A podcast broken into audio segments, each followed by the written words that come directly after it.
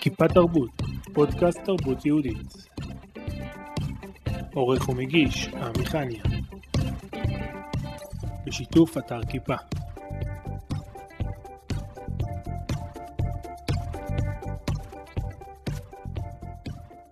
שלום לצופיה לקס, שלום, שלום. ספרי לנו על עצמך, איך את מגדירה את עצמך? תמיד, זה, זה הטייטל שתמיד מלחיץ אותי כשאני נדרשת, אז אני אעשה את זה פשוט. אני אימא לתשעה ילדים, סטנדאפיסטית, שחקנית ויוצרת תיאטרון. אחר כך תגלגל את זה הלאה, אז במאית ומפיקה וכותבת טורים, יש עוד הרבה, אבל זה בעיקר. איך זה התחיל? בכלל לא מתחום התיאטרון, ממש לא. אה, אני התחלתי את דרכי כריתמיקאית. התחלתי את דרכי כאימא, ולכן אני אומרת אימא לתשעה ילדים, כי בעיניי זה היסוד. התחלתי את דרכי כריתמיקאית, אה, באתי בלי מקצוע, בלי תעודת בגרות. ככה נשואה אימא לשני ילדים קטנים. נחשפתי לעולם הזה. אני מאוד אוהבת מוזיקה, אני מאוד אוהבת ילדים. והמשחק הוא, היום אני יודעת שהמשחק הוא בעצם, אה, הוא חלק מהסיפור הזה, אבל אה, אז לא ידעתי. עבדתי כריתמיקאית חמש שנים. שנוסעת לגנים ו... נוסעת לגנים, מנגנת? כן, מעביר, לא, אה, זה, פח, היום זה פחות מנגנת, זה לא כמו פעם. אה, בעצם מלמדת מוזיקה, אה, מוזיקה ותנועה ומשחק, אבל באמת היסוד הוא מוזיקה. ואז באחד השנים החלטתי לפנק את הילדים ולעשות הצגה. כתבתי הצגה, לפורים זה היה. תפרתי תפאורה, הרכבתי מוזיקה, הקלטתי, טקסט, הכל, כאילו, כמו שאני עובדת היום. וכשרצתי איתו בגנים, אז הגננות אמרו לי, תגידי, את נורמלית, מה את משאירה את זה פה? צים, זה בכל הארץ. אז אמרתי, רגע, בעצם למה לא? אחלה הצגה. וככה רצתי איתה, ושיניתי אותה, ועשיתי לה ככה קצת יותר התאמות למשך השנה. ופתאום נהייתי שחקנית, עזבתי את הגנים. יצאתי ללמוד משחק באספקלריה, ורצתי מעיר לעיר, מיישוב ליישוב עם הילדים ברכב, והבעל. סחבתי ציוד ותפאורה, זה היה משוגע. וזה היה לגנים? משוגע. זה היה לי, לא, ל- לכל המשפחה. לגנים, לבתי ספר, כל זה התרחב. מהר מאוד הבנתי שלהיות אימא ולהיות שחקנית בתיאטרון אה, לילדים זה, זה לא הולך יחד, זה לא בשבילי. אה, אי אפשר לסחוב את הילדים בכל הצגה ואי אפשר להיעדר מהבית כל כך הרבה. והתגלגלתי באמת בחסדי השם. יום אחד בעלי אומר לי, תשמעי, מחפשים במועצה דתית אה, שומרון, מחפשים אה, שחקנית למופע לנשים, לבלניות. אמרתי, יאללה, בכיף, קדימה. וזה היה מופע הסטנדאפ הראשון שלי. היה לך הוא מופע? היה על מקווה. לא, כתבתי, השארתי אותו מופע לא בשביל זה? כתבתי. באתי לבמה ועשיתי אה, סטנדאפ. לא כתבת? לא. וואו. עד היום, אני כמעט ולא כותבת טקסטים. לא כותבת טקסטים להצגות. ראשי פרקים? אני חושבת, כן, כן, דמות, מה המאפיין שלה, מה האמירה שלה, מה ככה המשפט הסופי, מה הסגיר של הזה, כדי שאיש הסאונד ידע מתי לכבות את האורות וזהו. וזה זה כיף, כי האיש סאונד, אנשי סאונד הם צוחקים כל פעם מחדש, הם, הם לא יודעים מה יקרה, זאת אומרת, הם יודעים פחות או יותר מה יקרה, אבל כל פעם יש איזה אלמנט חדש. היום אני כותבת טקסטים כי כי כשאני משחקת עם עוד שחקנית, אז, אז אין ברירה, היא צריכה לדעת מה לומר לי. אבל זהו, משם זה התגלגל. Uh, במקביל, כל הזמן הייתי עושה קטעים למשפחה, ואתה יודע, כל אירוע משפחתי, אנחנו משפחה גדולה, יש המון אירועים, ברוך השם, אז הייתי עושה קטעים, אבל, אבל זהו, וזה נהיה העולם שלי, וזה פשוט, זה היה בטבעיות, מין מעבר חלק כזה, לתוך עולם המשחק. הרבה מאוד אנשים שעושים אה, לילדים, הקפיצה למבוגרים היא לא טבעית. אני יכול להגיד לך על עצמי, זאת אומרת, יש לנו הצגה למבוגרים, אבל זה מאוד קשה פתאום לעבור לעולם אחר, חששות, דברים כאלה, לא היה? פשוט קפצת למים? לא לימדו אותי להגיד לא. אז, אז קודם כל זה ברור. גם במקומות, נגיד ההצגה על המיניות שיש לי לעולם לא מאוחר, איך היא נולדה? התקשרה אליי מאור קפלן ממכון באר, אמרה לי, אני רוצה שתעשי לה- לאלה שמסיימות את הקורס להדרכה לחיי אישות הצגה על מיניות. אמרתי לה, בטח. אחרי שבוע, הייתה הצגה. כאילו, אני חושבת ש, שאצל ילד, אני גם ילדה ואני גם אישה, יש לי את שני המקומות האלה, אז מה אני מפעילה באותו הזמן, איזה כוח אני נותנת באותו הזמן. זה, זה הדבר היחיד ש, שבעצם נדרש ממני. אני מאוד אוהבת את עולם הנשים, מאוד, זה הכי טבעי לי, זה הבית שלי. ואת עולה לבמה בלי פרפרים, כאילו, את אומרת, "אה, בסדר, זה הכיוון? אני לא אומרת יהיה בסדר, אני אומרת בסדר. אני אוהבת את מה שאני עושה, אני מביאה את עצמי פשוט, אז זה פשוט להתקלף. בעיניי. הסטנדאפ הוא סטנדאפ אה, שמישהו שאת עומדת ומדברת, או שזה זה דמויות ומשחק? כן, ראיתי קטעים, אני חושב שזה... אני, אני, אני שחקנית, אני קודם כל שחקנית, ולכן הסטנדאפ שלי הוא מאוד משוחק, אני לא יכולה להביא סיטואציה, יש, יש סטנדאפיסטים שהם לא שחקנים, אתה רואה ומדברים, אותם, כן. שהם עומדים ומדברים ומביאים את הפאנצ'ים, וזה איזשהו ככה אה, שוטים. אני לא יכולה, אם אני מביאה את הסבתא המרוקאית, אז היא נכנסת לי לתוך הבמה, ותוך שנייה היא אומרת את מה שהיא רוצה, וזה עובר מיד. ואם אני מביאה, כאילו, אני... אני, אתה, אתה מבין, כאילו, אני נכנסת לזה, זה המשחק הוא העולם שלי. לא, אין לי פרפרים בבטן. כן, לפעמים יש חשש אם אני יודעת שהקהל יותר כבד, או, ש, או שהוא פחות, אה, פחות מבין את השפה, כי צריך נורא להבין את השפה. היו מקומות שהופעתי ואמרתי, וואי, השם, בבקשה, תשלח לי את המילים הנכונות, כי זה, כי זה שפה קצת אחרת ממה שהקהל רגיל. אתה צריך ממש לדעת להתאים. מה הכוונה? מאוד מאוד להיות קשור. למשל, מגיעות לי, אה, לא יודעת מה, נשים מבוגרות בנות 70. החומרים שלי הם פחות התכנים שלהם, אז אני צריכה לעשות סוויץ' ולעשות, אני אספר לך סיפור. פעם אה, הוזמנתי להופיע במבוא חורון. אני לא אשכח את זה, כי זה היה באמת, אה, נולד מזה אחר כך גם סיפור מיוחד. המופע היה אמור להיות מופע אה, סטנדאפ ל, לנשים. אני מגיעה לאולם ויש נערות. וואו. עכשיו, זה מקווה, זה גידול ילדים, כאילו, מה, מה אני עושה עם זה? אני קוראת לרכזת, ואני אומרת לה, זהבה, תקשיבי, אנחנו צריכים לעשות פה רגע switch, את לא, לא הגדרת שזה רק לנשים, וזה, הכל נורא שקוף בתכתובת, כן? בואי נעשה שנייה, רק תדעי, אני עושה, אני עושה שינוי, אני מביאה סטנדאפ ופלייבק. אני עושה פלייבק יחיד. טכנולוגיה שפיתחתי, שהיא גם נבעה מתוך הזמנה של מופע. עוד לא נולד, עוד לא היה אז הפלייבק בארץ בכלל.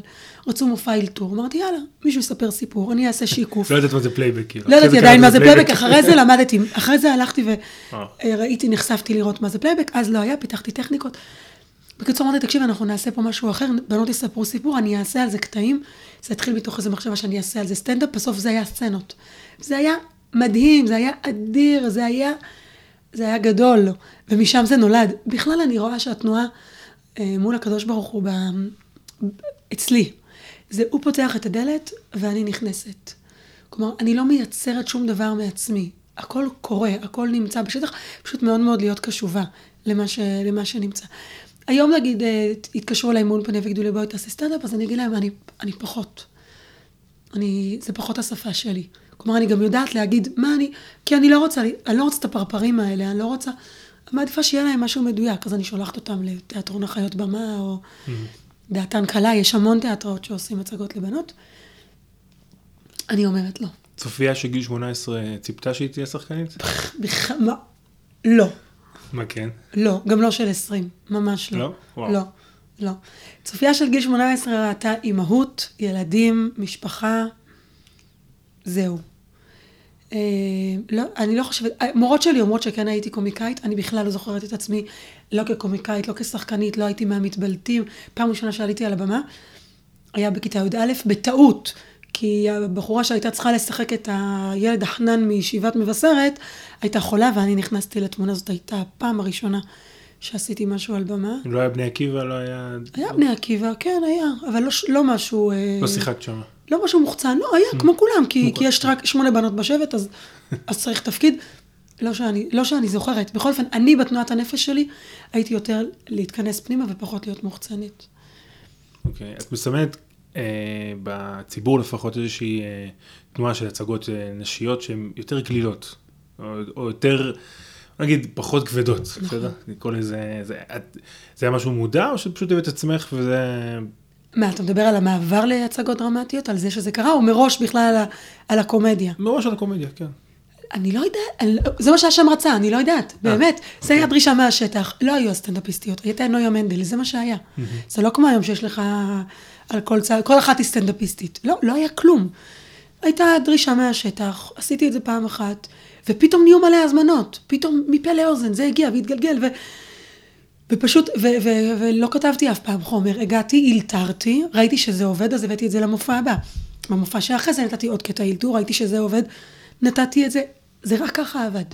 אז זה לא היה אף פעם משהו מודע, עכשיו אני אהיה סטנדאפיסטית, בואו נראה מה אני רוצה לעשות בחיים, זה, לא, פשוט הייתה הזמנה של מופע, אני רצתי, התקשרה לחברה, אני לא יכולה, את יכולה להחליף אותי, עשיתי את זה ונהניתי. פתאום הרגשתי שפתאום זה נהיה חלק ממני, זה הוציא מתוכי אה, מקומות שתמיד היו שם ואף פעם לא נתתי להם ביטוי. תמיד הייתה לי עין קומית על סיטואציות, תמיד ראיתי את מה שאף אחד לא רואה. תמיד תרגמתי, זה, זה עיניים. זה בעצם לתרגם, אדם אחד יראה את, הטר... את הטרגדיה בעלילה, אני תמיד אראה את הקומדיה בעלילה. גם אני בתנועת הנפש שלי, יקרה משהו שהוא מורכב, תמיד אני אתפוס את, ה... את הכדאיות ב... בסיפור, את, ה... את היתרון, את הדבר שהוא, שהוא עובד יותר טוב. ו... וזהו, זה פשוט אני. היום אני כבר, יש לי הצגות דרמטיות. ופה זה, זה השינוי המהותי, כי לאנשים קשה להבין שאדם שהוא קומיקאי יכול להיות גם דרמטי. כלומר, לא לצפות לבוא לראות בהצגה משהו מצחיק. הרבה פעמים, רגע, זה סטנדאפ? אני אומרת, לא, זאת הצגה. כן, אבל זה מצחיק? אני אומרת, כן, יש בזה גם נגיעות מצחיקות, כי אני בן אדם מצחיק, אבל, אבל היא הצגה דרמטית, היא עוסקת בנושאים עמוקים. ואיך הקהל יכול לקבל את זה שעכשיו, הם יודעים שאת קומיקאית או סטנדאפיסטית, ואת עולה עכשיו עם הצגה עם נושא רציני. אני, אני מכיר את זה כי לפעמים כשאני מגיע ואם אני רוצה להגיד משהו רציני למי שהצגתי לו משהו אחרי שהצגתי לו משהו לא מצחיק, לא ייקחו אותך ברצינות, הוא לא ייקח אותי ברצינות, אני אפתח את הפה הוא יתחיל לצחוק כי זה האווירה עכשיו שצוחקים, איך, איך היה המעבר הזה? כן. אני חושבת שזה יתרון מבחינתי, כי אנשים באים בראש מאוד מאוד פתוח. Mm-hmm. הם לא באים כבדים לראות משהו כבד, הם באים משהו, לראות לקבל משהו קליל, הם תמיד מקבלים את הדבר הקליל הזה. גם אם ההצגה עכשיו אה, חשופה לרוח שהיא הצגה, שעוסקת בנושאים מורכבים, קשים, כואבים, על זוגות שמתקשים להביא ילד לעולם, על הבעיה החברתית הזוגית. אנחנו נכנסים שם לעומקים זוגיים מאוד מאוד, אבל תמיד צוחקים, יש שם המון המון המון קטעים מצחיקים. זה לא סותר. הנטייה לחשוב שמשהו כואב לא יכול להיות מצחיק, אתה רואה את זה בשבעה למשל. אני שישבתי כמה פעמים שבעה בחיים שלי, וה, והמשפחה בכלל, תמיד יש את הקטעים האלה של המצב כפית של היום השלישי הרביעי כזה בערב, שמתחילים להג'דנן, להתחרפן ולדבר שטויות, זה בדיוק זה. הכאב והצחוק בעיניי הם שזורים תמיד. אני, יש לי סיפור חיים מאוד מורכב. אבא שלי נהרג כשהייתי בת שמונה וחצי, אמ, ילדה עם קשיי קשב וריכוז נוראים, כישלון לימודי, אז באמת, אבל בתוכם תמיד היה שזור הומור. זה לא אומר שאם מורכב לי, אני לא יכולה לצחוק על זה. וזה בדיוק הסיפור, ובעיניי זה יתרון שאנשים חושבים שזה בא להיות מצחיק. והומור היה בבית? מה זה? הומור הגיע מהבית? אבא שלי היה בן אדם קורע מצחוק. סבא שלי, הרב גץ, היה בן אדם מאוד מאוד מצחיק. אמ, כן. כדרך כלל בהתמודדות עם מצבים והכל? אמ, כן, כן, אנחנו משפחה מאוד, אה, מאוד גזורה. באופן כללי, אני מדברת על המורחבת. משפחה צומצמת, אמא שלי אדם יותר רציני, אבל אה, לקחנו מאבא, כן, כולנו, אני חושבת. אז אמרת שיש לך סיפור חיים מורכב, תרחיבי קצת. אה, טוב, זה גם קצת מתקשר להצגה חדשה שעולה עכשיו, אה, עוד קצת אבא, שאת השם להצגה נתן אמיר מויאל. אה, אבא שלי נהרג בגיל שמונה וחצי, יומיים אחרי הברית של אחי הקטן, אה, בתאונת פיגוע. כלומר, יש, יש דיון מה זה היה, משאית ערבית סטתה מה... זה עוד טרום האינתיפאדה הראשונה, ממש ממש טרום האינתיפאדה הראשונה.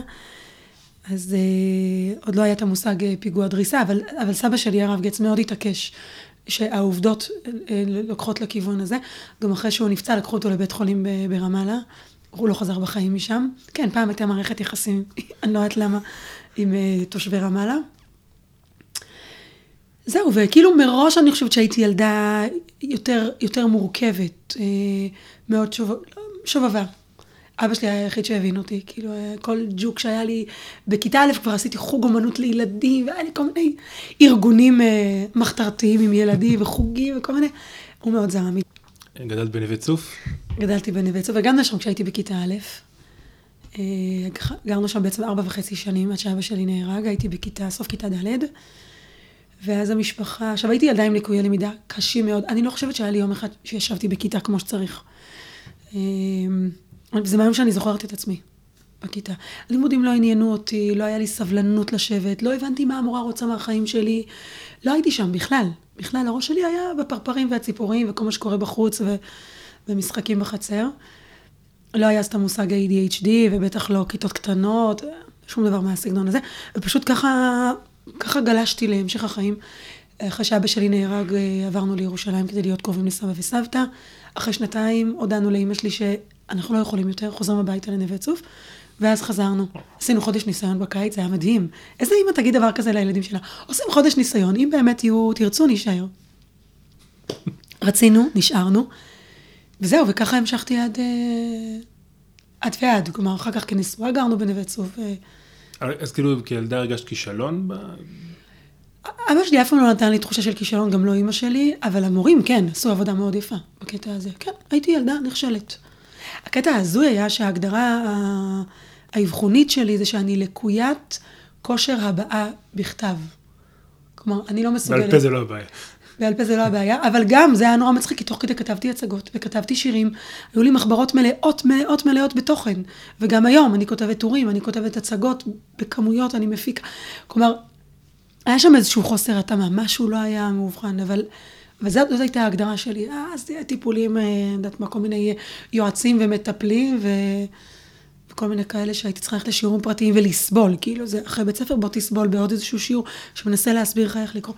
היום אני, אה, כשהתחלתי תואר ראשון, כל הבעיות נעל, נעלמו, הכל בסדר, התלמידה המצטיינת, פטור באנגלית, פטור במתמטיקה, פטור בהכל, כאילו הכל פיקס.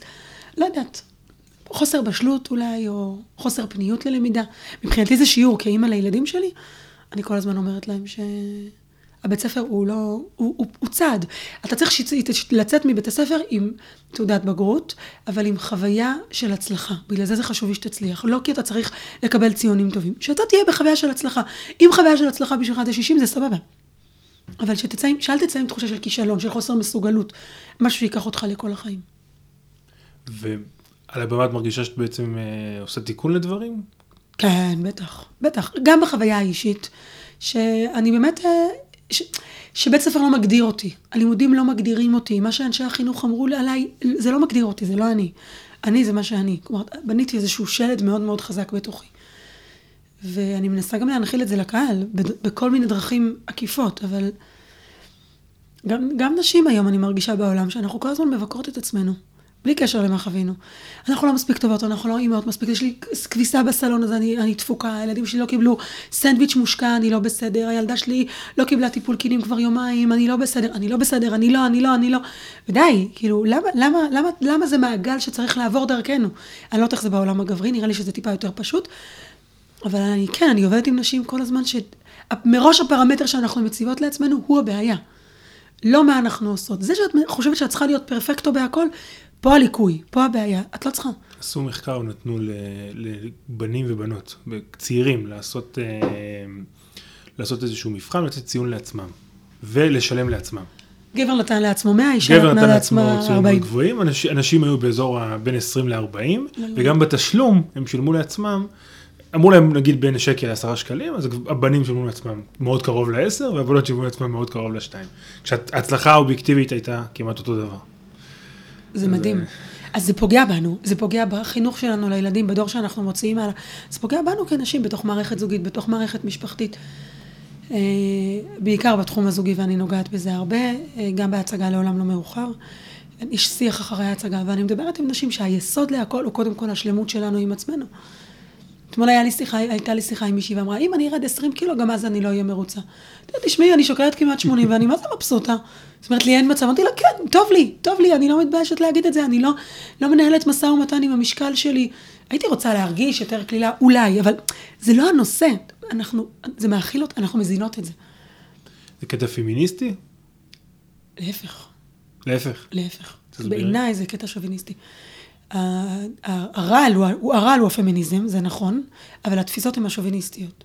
כלומר, החברה מדברת היום בדפוס של את צריכה להיות מושלמת, את צריכה להיות, אני אומרת כמו גבר מושלמת, כן, זה הכי מצחיק להגיד את זה, אבל את, יש איזשהו רף שאת צריכה להגיע אליו, ומכיוון שאת לא שם, כי בתפיסה שלי אני, אני עדיין שוביניסטית, אני חושבת שאני צריכה להיות אה, קטנה, וצריכה להיות בבית, וצריכה להיות... הפער הזה הוא מה שגורם לה, הוא לא גורם, אבל היום הוא, הוא, הוא ניכר יותר, הפער הזה.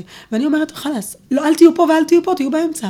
את אישה, יש לך תפקיד בעולם, התפקיד שלך הוא נבחר, התפקיד, התפקיד שלך הוא יותר קרוב לריבונו של עולם ממשהו של גבר. תהיי את, ברגע שתהיי את ולא תדרשי להיות לא למטה ולא למעלה, הכל יהיה רגוע. וזה, את, מה, את מעבירה את זה לקהל? Uh, אני מעבירה את זה בדרכים אחרות, אני לא מעבירה את זה כאמירה אה, פמיניזם, שוביניזם, ממש לא. מעבירה את זה במילה של השלמה.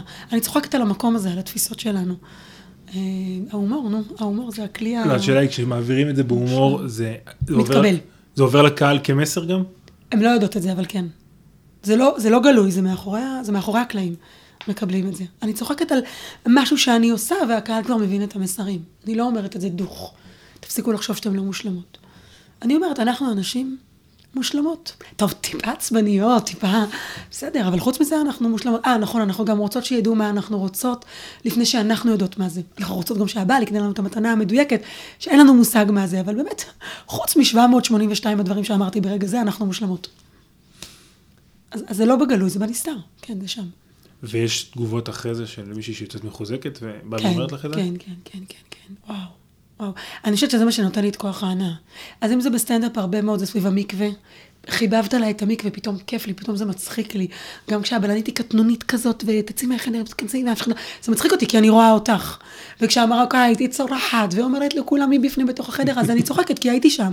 או נשים בלידה שאומרות, פתאום זה מצחיק אותנו הצעירים, פתאום אני לוקחת את התינוק, ובמקום להיות מותשת מזה שאני צריכה להגיע לתינוקיה לקחת, אני צוחקת מזה. כי אני שומעת את הגלגלים של העגלה, ואני מתנגשת בכל דבר. כלומר, הן מביאות דברים מתוך ההצגה לתוך העולם שלהם. בכלל על ההצגה, על המיניות, אני לא מדברת שמה. נשים, יש לי תגובות שכתובות, ולפעמים אני לא מאמינה שמישהי אומרת, שינית לנו את חיי הזוגיות. זה נשמע כמו קלישאה, אבל שינית לי את החיים. זה, זה מדהים, זה מדהים, אנחנו באים לשעה. ולפעמים אנחנו משנים עולם תפיסתי, נקודתי, בשעה בעיניי זה, זה המתנה הכי גדולה שיכולה להיות. מי זה אנחנו באים? אני והפיצול שלי, זה כשאני לבד, וכש, וההצגה חשופה לרוח זה אני ואבישג. אבישג ואני. וואי, זה מתנה. אני כל השנים סירה... התחלתי את דרכי בתיאטרון, הייתי תקופה עם uh, ליאת uh, אזולאי אז, היום היא ליבוביץ', וכשעברתי לתיאטרון נשים, שם נפרדנו. לא רציתי שחקניות איתי. לא רציתי לגדל מישהי לצידי, לא רציתי... אני מגדלת ילדים, אין לי כוח לגדל שחקנית. ואז uh, הגיעה שנת החמד, שנה שעברה. דמות החמד הייתה סבא, הרב גץ, ואז אה, אבישג ואני החלטנו ללכת על הצגה לילדים ביחד. חזרתי לתיאטרון הילדים, דיברת איך עושים את זה. בבוקר הצגת ילדים, בערב הצגת נשים. עשינו הצגה על סבא. קיבלנו בעצם מתנה של שנה לחזור לדמות הזאת, לחזור לחיים האלה, לחזור למשפטים שלו ולתפיסות עולם שלו. זה היה מדהים. ואז אה, חגגתי שנה שעברה יום הולדת 40. החלטתי שאני לא רוצה מסיבה. אני לא רוצה חגיגות, אני לא רוצה, קוראים לזה הספדים, לא בא לי פסטיזל, כאילו, לא, גם לא הרגיש לי נכון, כאילו, מה אנחנו חוגגים? אני רוצה לחגוג לעולם, אני רוצה להשיב טובה באמת על כל החסד. בדיוק נכנסנו לבית חדש, ובאמת, אמרתי, רק טוב, איך עושים טוב? החלטתי לעשות יום הולדת, אה, לעשות אירוע לנשים שמתמודדות עם מחלות כרוניות. לא יודעת למה דווקא זה, זה הערה מלמעלה. ואז הצטרפו אליי נשים מאוד מאוד קרובות, שזה גיסתי אלישבע ואחותה ידידה וחברה שלי רוני וליזה, ועשינו קבוצת אה, גרעין. זה התחיל מפוסט, כתבתי פוסט בפייסבוק, לכבוד יום ההולדת שלי, 40, אני רוצה להשיב טובה לריבונו של עולם ולעשות ערב לנשים שמתמודדות עם מחלות כרוניות. אז אם בא לך לעזור בהפקה, או בא לך לבוא לערב הזה כמתמודדת, זה, בא, זה יכול להיות מתמודדת עם מחלה של בעל, של ילד, או של הורה, או של עצמך, ונהייתה הצפה פסיכית של פניות ונשים שרוצות לעזור. אז בנינו קונספט. נשים מגיעות, מקבלות תיק, בתוך התיק יש להן מלא מלא מתנות, ויש להן איזשהו כרטיס עם טיפולים שהן מקבלות לאורך היום הזה. אה, מקבלות עיסוי, וש, כאילו שיאצו, עיסוי, אה, רפלקסולוגיה, התאמת שמנים, זה, פתאום זה יתרחב, כי גם הגיעו פניות. אז נעשה גם, אה, נביא גם סטייליסטיות, סטייליסטית פנתה אליי, רותם טל. בואי נביא להם בגדים. אמרתי, יאללה. אז חדר ענק שבו היו עשר סטייליסטיות, הביאו בגדים למעלה מ-20 מעצבות. בגדים חדשים מהקולקציות החדשות, לא עודפים. ומאפרות, היו 12 מאפרות, והגיע צלם שהתעקש להגיע, אמרתי לו, עזוב, זה ערב לנשים. הוא אומר, תני לי להיות סיכה בקיר, נווה בן שמואל. תני לי להיות סיכה בקיר, רק אל תתני לי לעבור ליד האירוע הזה, אני חייב להיות חלק ממנו. אמרתי, יאללה, תקים סטודיו, הקים סטודיו. אז נשים באו, קיבלו טיפולים למיניהם, היה חדר אוכל ענק, כמו חדר ענק עם אוכל וכיבוד ועוגות וללא גלוטן ועם גלוטן וגם ביררנו מה הרגישויות. והיה אירוע, רוחמה בן יוסף באה והתנדבה, וליאת אזולאי, ואבישג זכריה, ודקלה גלעד, היו, ממש, זה היה ערב מטורף, והגיעה ספרית, ומישהי שעושה ציפורניים, ופתאום זה נהיה, ונשים תרמו מתנות, מעצבות וסופרות, ופשוט נשים הגיעו והיו עטופות, היו דיילות. בואי, מה את רוצה עכשיו? את רוצה את זה או את זה? בקיצור, הם הגיעו א' ויצאו ב'. ועם אה, בוק של, של אה, תמונות. ובין הפונות בתהליך ההפקה, אה, פנו אליי נשים שמתמודדות עם, עם, עם אתגר הפוריות. שאלו אם הן יכולות להצטרף. אז לראשונה אמרתי, ברור, מי שאמרה אני מאותגרת פוריות, אני יכולה, אמרתי לה, בוודאי, בואי. ואז השנייה פנתה, שלום, אני מאותגרת פוריות. עכשיו, בטופס שהם מילאו, הם לא נדרשו להגדיר מה המחלה שלהם, או מה ההתמודדות, זה היה פתוח. כל מי שמרגישה שהיא מתמודדת עם משהו מוזמנת. וכשהתחילה השלישית והרביעית והחמישית להירשם, אמרתי, רגע, איך זה יכול להיות שאישה שמתמודדת עם, עם, עם פור, בעיות היא פוריות, לא חולה. איך היא מגדירה את עצמה כחולה כרונית? מה, מה נסגר? אני נשואה 21 שנה, 22, מה זה היה? איך, איך בחיים לא עצרתי לחשוב על זה ככה? יש לי בת דודה שיש לה קשיים, יש לי גיסה שהיו לה קשיים, איך זה יכול להיות? ואז פניתי לאבישג, אמרתי, תקשיבי, יש לי נושא להצגה שלנו, להצגה הבאה, פוריות. כששמואל בעלי שמע את זה, הוא אמר, תקשיבי, את חייבת לעשות סצנה ראשונה, עכשיו אני מגלה, אה, לשים עליהם מבחנות בתוך עגלה, ואז העגלה נופלת לה וכל העגלות, כל המבחנות נשפכות. זה בעצם כל הילדים שיכולים היו להיות לה. שדרגנו את זה והובלנו, ואז דמיינתי בד לבן ובד אדום, האדום מסמן את, ה, את התשובה השלילית ואת ההפלה וזה, והתשובה הלבנה זה את ההיריון והחלום. כבר, זה ממש התחיל, ומשם התחלנו לעוף אבישג ואני ולכתוב טקסטים, וזה נשפך מאיתנו. יצאנו למסע כתיבה, ראיינו נשים, קיבלנו, הוזמנו לטיפולי פוריות, קיבלנו מכתבים של נשים. פשוט הפכנו את זה לסיפור שלנו. וזה, וואו, כאילו, זה מטורף שמערב כזה של יום הולדת 40 נולדה כזאת הצגה, זה משהו ש... אפשר להבין. עם תשעה ילדים את צריכה להביא את הכאב ולהתחבר. כן, כן, כן, כן. הגענו, אני מאוד מוסיקאית, מוסיקלית מאוד. יש לי בתוך המוח, באמת, אני כל הזמן אומרת, יש לי אורקסטרה שלמה במוח, אני שומעת שיר, אני כותבת שירים. גם כותבת, גם מלחינה, ואני כבר בפנים שומעת את הכל. כשאני מגיעה להקלטות, על ההיסטוריה, יש לי קול של אה, יותר צרודה מלאה שבת. וכשהגענו לאולפן לאלנתן להקליט, אלנתן שלום, שהוא מפיק המוסיקלי של כל ההצגות שלנו, שלי גם, באתי להיכנס ואמרתי לו, אוף, זה מתסכל אותי, אני יושבת איתך על השולחן, ואני אומרת לך, פה תכניס קרן יער, פה תכניס זה, תעשה ככה, ת... כאילו, אני יכולה להבין, לשמוע בפנים איך זה אמור לקרות. כשאני נדרשת להקליט, שוד ושבר, כאילו, למה ריבונו של עולם לא יכול לפנק אותי באיזה קול מושקע? ואז, ואז הוא אמר לי, אבל זה בדיוק הסיפור של, ה, של הפוריות. כנסי ותבכי את זה בפנים. אבישג אומרת לי, זה בדיוק מה שהן מרגישות.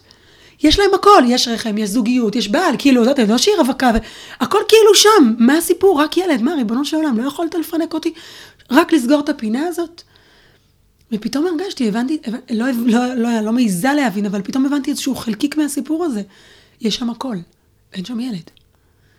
וכן, וזה הפך להיות הסיפור שלנו, ונשים לא מאמינות לנו שזה הסיפור שלנו. הן באות ואומרות, לא יכול להיות. לא יכול להיות, אתן משקרות. זה מטורף. הזכרת מקודם את הפייסבוק, אה, לכאורה נבנית משם, או איך? אמ, כן ולא. Okay. אוקיי. מצד אחד היה את קהל היעד והבסיס הרבה לפני שפייסבוק נולד, והיו הופעות, אני מרגישה שאפילו היה יותר קל, כי הפה לאוזן הוא עבד יותר נכון. היום, כשאתה מחפש משהו, אתה ישר הולך לפייסבוק, כותב פוסט, תנו לי רעיון לסטנדאפיסט לערב זה וזה. ואז יש המון הצעות. ואז יש מיליון הצעות. היום, בטח, כשיש מלא סטנדאפיסטיות, אז בכלל יש מלא הצעות. אבל כאילו הכל נורא נורא ציבורי ונורא לכאורה, זה, זה תדמית, זה לא באמת, לכאורה נורא מדובר. אז כשמישהו התקשר, הוא ידע בדיוק מה הוא רוצה, כי הוא שמע המלצה מדויקת. היום זה, יש מבחר, אז באמת המבחר נולד גם אולי כתוצאה מהפייסבוק, יכול להיות שזה גם היה איזשהו גורם מעודד. אבל אין ספק שזה כלי. הוא כלי מסוים, אני לא מתייחסת אליו ככלי עיקרי. נחמד. לא ככלי שיווקי? יש לנו גם אומנים שמקשיבים, כאילו איך, איך את מציעה להם להתייחס לפייסבוק?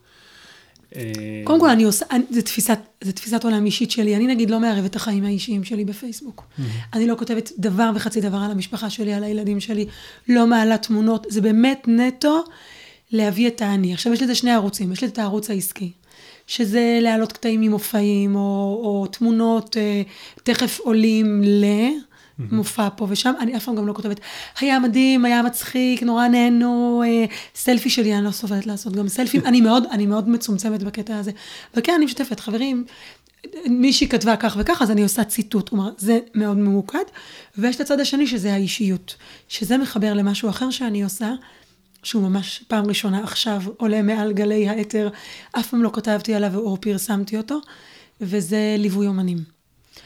כתוצאה מזה שאני כותבת עליי, אה, לא על המשפחה שלי, עליי, וגם לא על, הלכתי, עשיתי קניות, אלא משהו על תהליכים בנפש, על תובנות, על מחשבות, גרם לאומנים אה, להתחבר אל, אל מה שהבאתי, למה שחשפתי, ופשוט, פשוט יצא שאומנים באו וביקשו אה, ליווי אומנותי.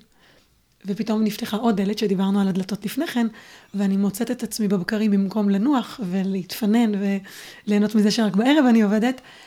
אני נפגשת עם אומנים ואני מלווה אותם אה, בתהליכים אה, של, זה משתנה, אבל לרוב זה אה, רצון לעלות לבמה, כתיבת מופע, שאיבה מתוך חומרים, איזשהו טיפול פסיכולוגי גם, שאיבה מתוך החומרים העמוקים והאישיים, עוברת איתם תהליך לכתיבה, ועד שזה מגיע לבמה, פלוס ארבעה מופעים, כלומר, הפקת, אה, הפקת ההצגה עצמה, הפקת מוזיקה, בדרך כלל יחד עם אלנתן, אה, בימוי, הכל. באיזה רמת בשלות הם מגיעים אלייך?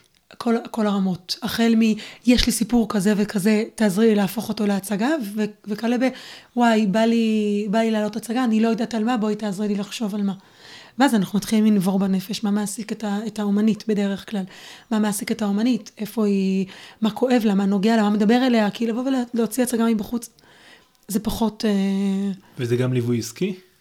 כן, בתוך הליווי עצמו, אני, אנחנו יושבים, מי קהל היעד שלנו, איך אנחנו מגיעים לקהל היעד שלנו, האם ההצגה תואמת את קהל היעד שלנו, מה מונע ממני להגיע לקהל היעד שלי, פרסום, איך להוציא את הפרסום, האם הפלייר הזה הוא נכון, הוא משווק אותי נכון, לא משווק אותי, כתיבת חוזים, איך את מוציאה, איך, גם אומנים, איך אתם מוציאים חוזים, האם החוזה שלכם הוא משקף באמת את, ה, את המוצר שלכם, האם הוא סוגר את כל הפינות. למשל, יש סעיף בחוזה שלא יוצא שום פרסום בלי שהוא אה, עובר אישור שלי. כי דוגמה שהייתה רק מאתמול, בהסכם מול המקום שמזמין אותי. אז אני אה, מלמד את האומן אוקיי. להוציא. דוגמה שהייתה לי אתמול, אה, הזמינו אותי איזושהי מכללה להצגה של לעולם לא מאוחר. בפרסום אני רואה בכלל תמונות של, אה, של הסטנדאפ, שמשדר הכי סטנדאפ, ואני אומרת, רגע, רגע, רגע, תעצרו. קהל יגיע כי הוא חושב שהוא בא לסטנדאפ, זה לא סטנדאפ, זו הצגה. נכון, יש בה קטעים קומיים, אבל זאת לא. תשנו את התמונה, תשנו את הכיתוב. הכל חייב לשבת בול, ובעצם אני מלווה את האומן גם על העמידה מול הנושא של שוטף פלוס 60, שוטף פלוס 30. אתם עומדים על, אה, על דרישה של תשלום ביום האירוע. תחליטו אם זה הצ'ק יהיה דחוי או לא, זה בסדר, זו החלטה שלכם, אבל אתם יוצאים מהאירוע כשיש לכם ביד צ'ק. לא מוותרים על זה.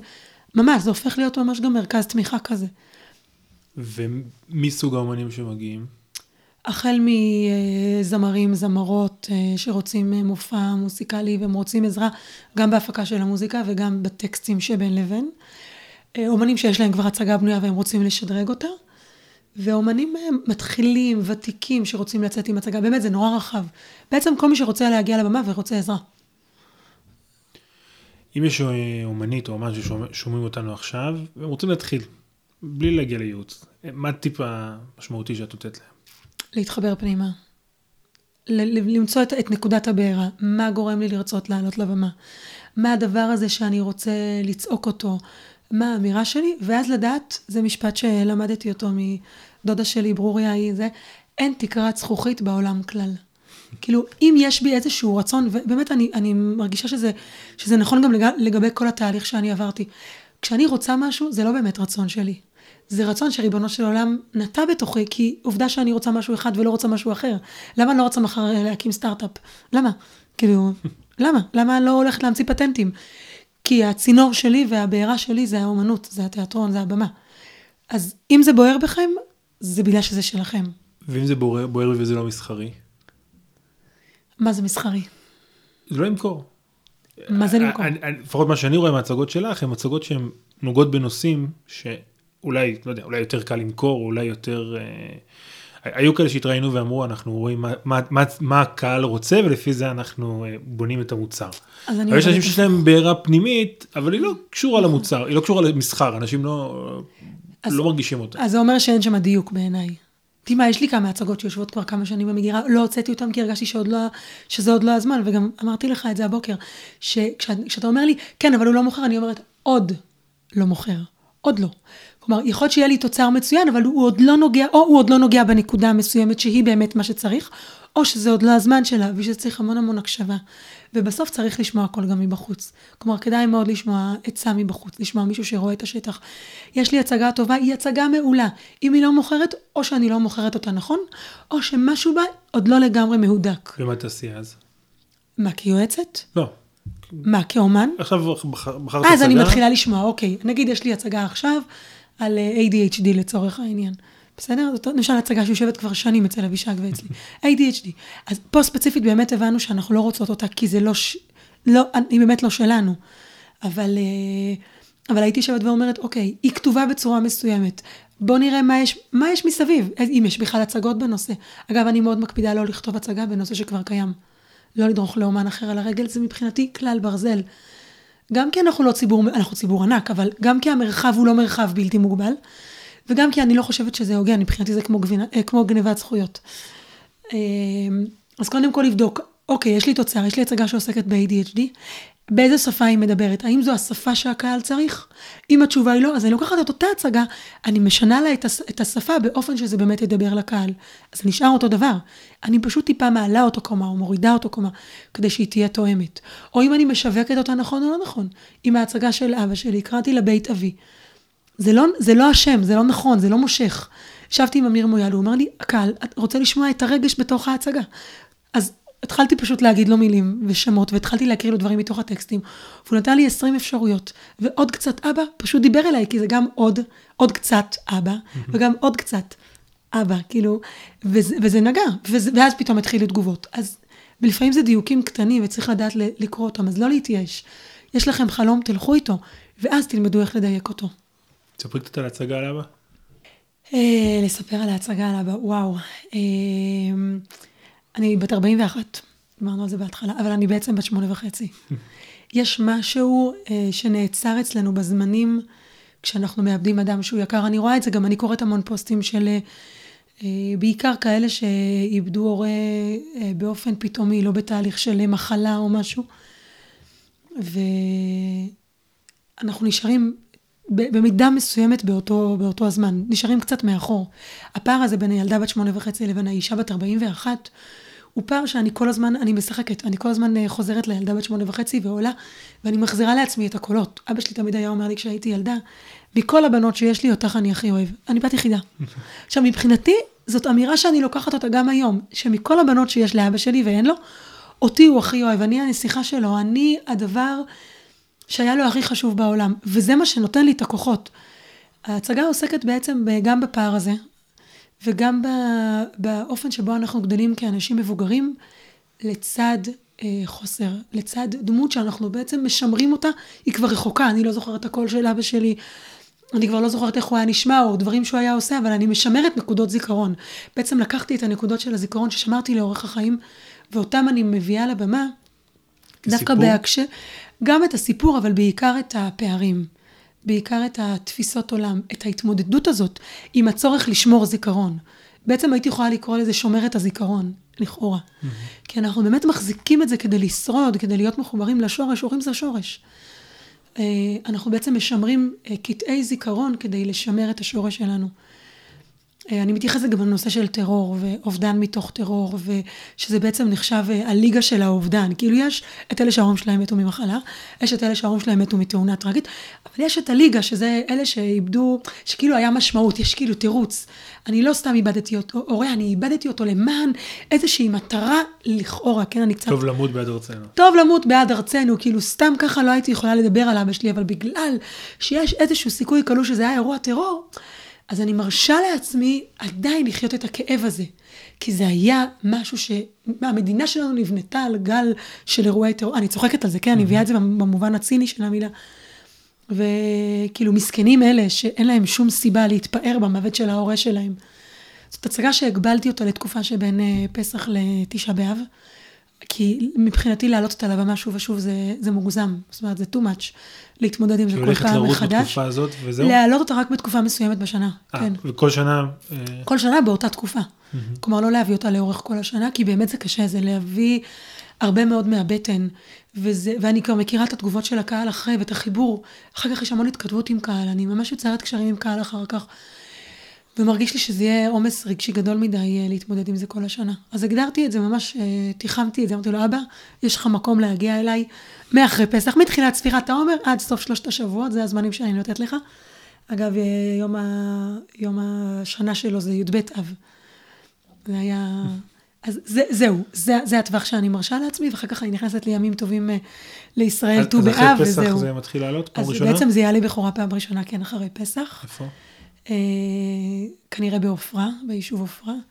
אנחנו נזמין אה, גם עמותות, את אבנר ואת אה, כל, העמותות, משפחה אחת, עמותות שעוסקות בנושא. חברים שקוראים וכותבים וחוו יתומים מכל סוג ואופן, ובכלל, כל מי שרוצה להתחבר למקום הזה. בכלל לחיבור להורים, גם כשהם, גם להורים שנמצאים בחיים, איך לדעת למצות, למצות כל רגע מההורים שלנו, שאנחנו הרבה פעמים מפספסים אותם. הורים, סבים וסבתות, כל המעגל הזה. איזה עוד דמויות השפיעו עלייך חוץ מאבא? סבתא, הסבתא, שתי הסבתות שלי, הרבנית גץ, אה, זיכרונה לברכה, וסבתא שלי, אה, שתאריך אה, ימים ושנים, אימא של אימא שלי, שאני מאוד מאוד מחוברת אליה, היו לי שנים ממש לאחרונה, שהייתי מגיעה אליה פעם בשבוע, יום שלם, זמן סבתא, לקבל כוחות, לקבל פרופורציות, יש משהו, וזה קצת מוביל אותי להצגה הבאה שעוד מעט עולה, בפורים בעזרת השם, בחודש אדר, הצגה שעוסקת בגיל השלישי, של אבישג ושלי יחד. אה, זה בעצם מספר על שתי, אה, שתי מבוגרות, ש... שתי נשים זקנות שחיות בבית אבות, וזקנה, חברה שלהם, הולכת לבית... אבישג זאת הסבתא? אבישג, שתינו הסבתות. לא, אבישג היא... היא הבדודה. היא בדודה מאותה סבתא. כן, אה, אוקיי. הרבנית גץ, היא מהצד הגצי. כולם שם שחקנים, אז היא אחת מהם. ובעצם זה שתי, שתי זקנות שנמצאות בבית אבות, והזקנה השלישית הולכת לבית עולמה, והחדר שלה מתפנה. ועכשיו הם ביניהם צריכות לנהל דיון, מי, מי, מי, מי מזדכה על החדר הזה, מי מקבלת אותו. ולאורך כל ההצגה זאת הצגה קומית לחלוטין, היא רובה בסגנון של סטנדאפ, אבל זה דברים שקורים, דברים שקורים בבית אבות. ועל הקשר עם הנכדים, עם הדור השלישי והרביעי לפעמים, ועם ההורים, הילדים שלהם, שבעצם גם מטפלים בהורים מבוגרים וגם מטפלים בילדים שלהם ואיך הם נקראים, כל הניואנסים הקטנים שקורים בתוך המשפחות, משפחולוגיה, אה, משפחה אשכנזית, משפחה ספרדית, על כל המנטליות שבתוכה, זה, זה במהצגה, וזה הרבה מאוד נכתב בעצם מההשראה של הסבתות שלנו. הרבנית גט, שהיא הייתה סבתא מאוד מאוד מאוד מצחיקה, אה, מאוד ככה תוניסאית, שורשית, הסבתא של אבישג מהצד השני, שהיא הייתה, אה, אה, לא אם פולניה או אשכנזייה, ככה, שור, אבל היא בעצם שם כמה דורות בארץ, אז הארץ ישראליות הרהוטה הזאת, וקצת מסבתא שלי שמביאה את כל החום והאהבה והמשפחתיות והערכים, ואת כל זה אנחנו מלבישים לפערי המנטליות של שתי הסבתות, זה הסיפור, אבל כן, סבתות, אימא שלי השראה, היא דגם לגבורה ואצילות, אישה שגידלה ארבעה ילדים לבד, אה, ארבעה ילדים קטנים, אחי הגדול היה בן 12, אחי הקטן היה בן עשרה ימים, זה... היום אני לא מצליחה להבין איך עושים את זה. זה, זה דמויות... אה, כן, ולקראת סיום, מה את מאחלת לעצמך? שני דברים. אחד זה החלום להגשים אותו, להקים היכל תרבות בשער בנימין, אצלנו. אה, שבו גם אה, יעלו אה, מופעים מבחוץ, אבל בעיקר, בעיקר שזה יהיה מרכז, מרכז תרבות ללמידת מחול ותנועה, מוזיקה ומשחק, וכל החומרים יעלו על הבמה במחזות זמר והפקות גדולות. זה חלום אחד.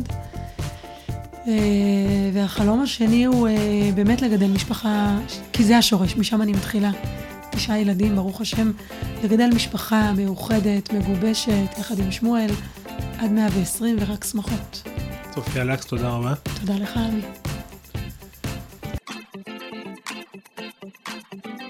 כיפה תרבות, פודקאסט תרבות יהודית. עורך ומגיש, עמי חניה. בשיתוף אתר כיפה.